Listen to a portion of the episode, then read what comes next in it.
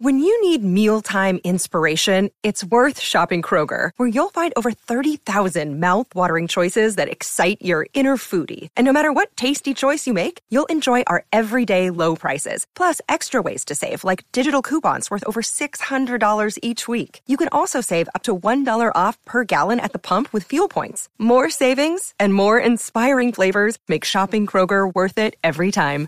Kroger, fresh for everyone. Fuel restrictions apply. Hey, how's it going? This is Matt here from Silver Fortune.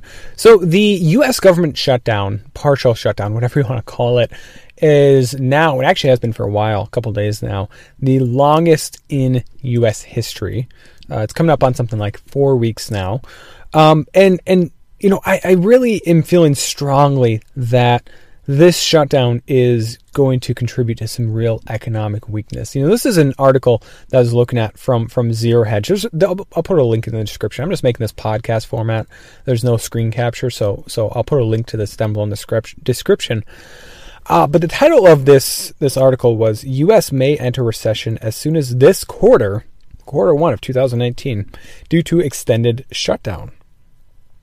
And basically, uh, the the the thesis behind this is that um, as CNBC's Steve Liesman reports, the original estimate that the partial shutdown would subtract 0.1 percent from growth, GDP growth, every two weeks has now been doubled to 0.1% subtraction every week, citing an unnamed official. Okay, so to put that in perspective, we're at what, four weeks now, which will, I guess, mostly impact uh, quarter one as opposed to quarter four of, of last year. Um, that's 0.4% from the GDP.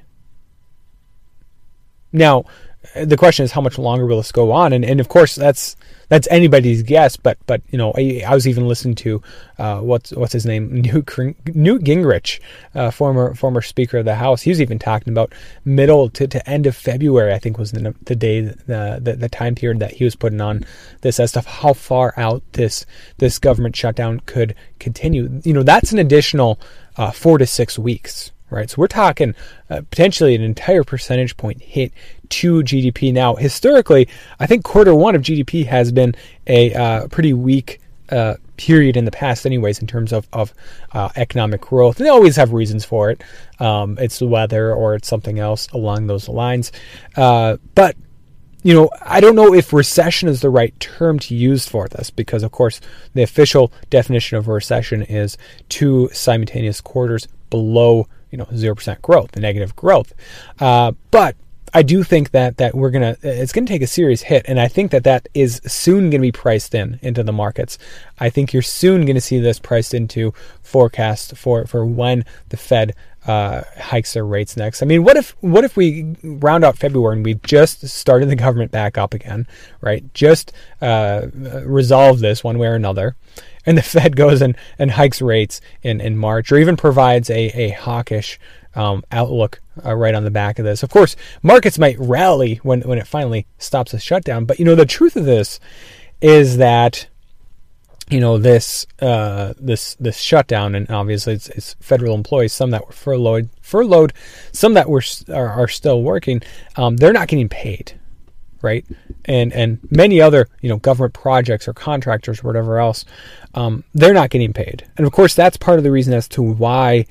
Uh, why many are projecting this is going to lead to an economic slowdown. But, you know, when it's over, it's not like you know, if this is primarily impacts quarter one, that all of that is going to be gained back in quarter two. No, not not at this point. You know, maybe if if we were in a different economic situation, maybe that would be the case.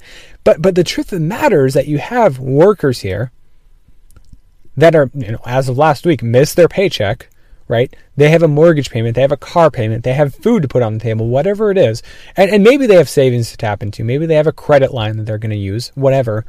Um, but that you know even if they're going to get back pay even those that didn't work will probably get back pay even if that happens it doesn't mean that all of that growth is just be tacked on to the next quarter no because i mean first of all you got the problem that you know all the work that those those laid off workers are supposed to do that they're going to get paid for likely um, didn't get done okay? That's that's not going to help things out. Um, you know second of all you got to understand that when you miss major payments, when, when you fall behind in your finances and, and then you get, you know, two paychecks or three paychecks at once, you know, the response very well may not be, well, let's go and spend it all, right? They're, they're going to take care of their major bills first, and then they might store, stock extra away right after that. And, and how the markets react to this, I mean, this is very negative for the markets. The wall and the funding for the wall is not huge in the whole term of things, the whole scheme of things. It's it's not. I, I know people have very passionate feelings about it, but five billion or whatever, even in terms of the, the debt, right? It's it's not that big of a deal. But what is this going to show the markets about Congress's ability or lack thereof to work together in the future? Because I'll remind you that they have a big debt ceiling problem to work through uh, coming up in 2019. This is, I think, March of 2019 that they'll have to deal with that. Um, and and what if they, you know, what if there's any hint that they won't be able to to, to get that figured out in time? I mean, we saw what we saw what happened back in, in you know 2011 uh, in terms of the debt ceiling. We've seen these standoffs uh, go pretty far in the past, and yet you know we have a very different administration this time around, right? He's been willing to uh, extend this shutdown. Of course, it's not just him. I'm not going to put the blame all on Trump. This is this is as much the Democrats as him, in my opinion. It's it's frustrating, I guess, but. Um, the hypocrisy, I should say, is, is very frustrating uh, by the Democrats to try and blame this all on him. But uh, the uh, where, where, am I going with this? Um, if he's willing to extend this into the longest shutdown in U.S. history, then what's to say he won't also do the same for the debt ceiling? Right? What if he he he allows that to to kind of lapse? And you know, what does that do about the U.S. credits rating? And and will he be willing to play hardball with that? Um, that's going to be on the, the front of I think a lot of, of traders' minds, a lot of really market makers' minds. Honestly, uh, you know, once February and eventually Mark March uh, rolls around, and so so keep an eye on this shutdown. You know, I think um, for the first week or two, you know, people kind of saw this as you know, mostly a political thing, but I think more and more it's going to be something that will be priced into the markets and it'll be priced into to uh, estimates as to when the Fed is going to cut rates or how many rate hikes or cuts are we going to see in the next year or two years. And I think it's going to be priced into to the uh, final, you know, GDP data and that growth that's going to be subtracted because of this is not going to be, I think, fully regained in the next quarter. Maybe to some extent, but but not fully. And and who knows? You know that type of a decline might set off a further decline, uh, kind of be a sort of a contagion at the smaller level, right? Not major banks that we're talking about here, but at the smaller level. You know, the other thing that I think we really should take away from this, the big lesson here in terms of government shutdowns and what they mean for the economy, is how important the the government is and ultimately US deficit spending is for GDP growth. I mean that's something you got to understand that the government did not spend as much as it does. If it chose to find a balanced budget, GDP growth would likely be very negative, right? The government is a big piece of how uh, the the economy performs right? I mean, think of all the spending that they do, whether it's the Defense Department, right? Whether it's it's it's entitlements like like uh, Social Security and, and Medicare, and I get it, people pay into things like that or Medicaid or whatever. Um, but you know that's that's ultimately something the government is paying out. Or or uh, the various agencies and of course the workers you know what is it 800,000 workers are out of business right now. All the defense employees all of that that is a big piece of the economy because people take those paychecks they go home and they you know spend those right? Whether it's on a house whether it's on a car whether it's on food that's a big piece of the economy. And you know from a more capitalistic free market small government perspective Imagine how better that money could be used.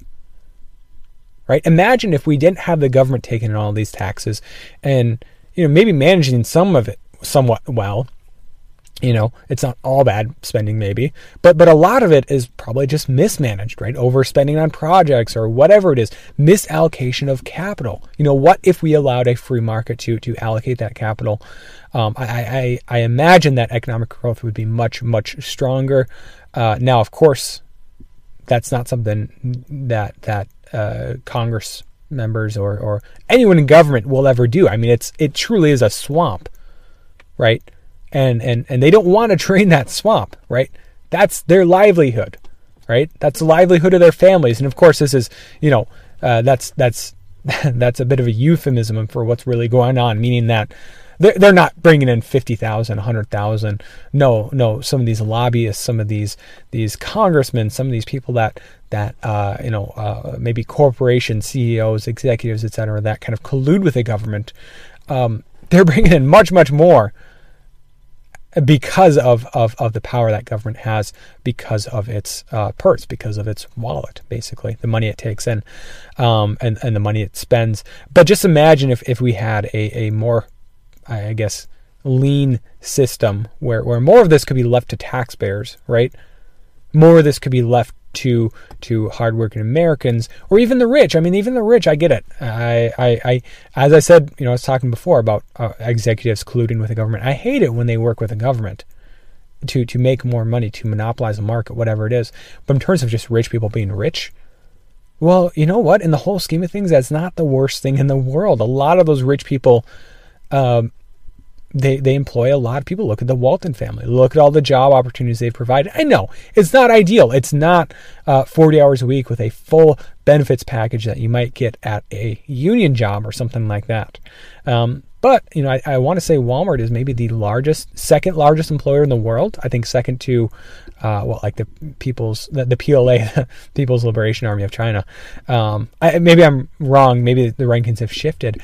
Um, but you know, they they make serious investments in in people, right? They they create a lot of jobs, right? I'm I'm not saying that's always the case right now because unfortunately we have a system where the the few can benefit off the system, the government and the power that the government has to to rake in a whole lot of money, right? To take advantage of the system, to collude, to to uh, make a lot of money and and then not invest it, you know, whatever they do with their wealth, whatever. Um, but, you know, if you had the government as a less powerful entity and corporations couldn't use it to do their bidding. I mean, think about like defense corporations. Think about what Boeing, Lockheed Martin, or something would be if the defense budget was a tenth of what it currently is.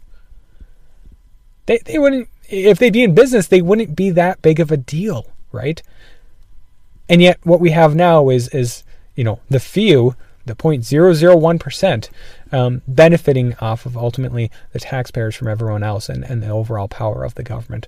So, you know, that's that's kind of my case for for making government smaller and, and just helping you realize that, wow, when we talk about GDP numbers, you got to understand just how distorted they are because of government spending and how um, that money very well could be spent much much better by by taxpayers, right? By corporations, by by individuals and and who cares if they don't spend it well, right? It's their money. The government shouldn't have any right to that in the first place, right? The whole taxation is theft thing. Well, you know, when when you really look at it objectively, I, I think that that is kind of true.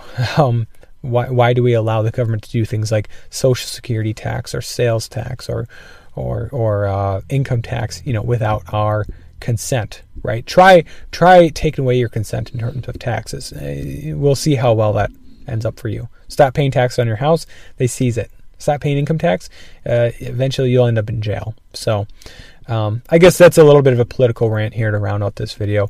Let me know your thoughts down below in the comment section. How much longer is this going to last? Um, also, are you a government worker that's affected by this or not affected by it? You know, uh, offer your insight, offer your thoughts down below in the comment section. As always, Thank you guys from the bottom of my heart. Truly, guys, thank you for watching this video, listening to this podcast, and God bless.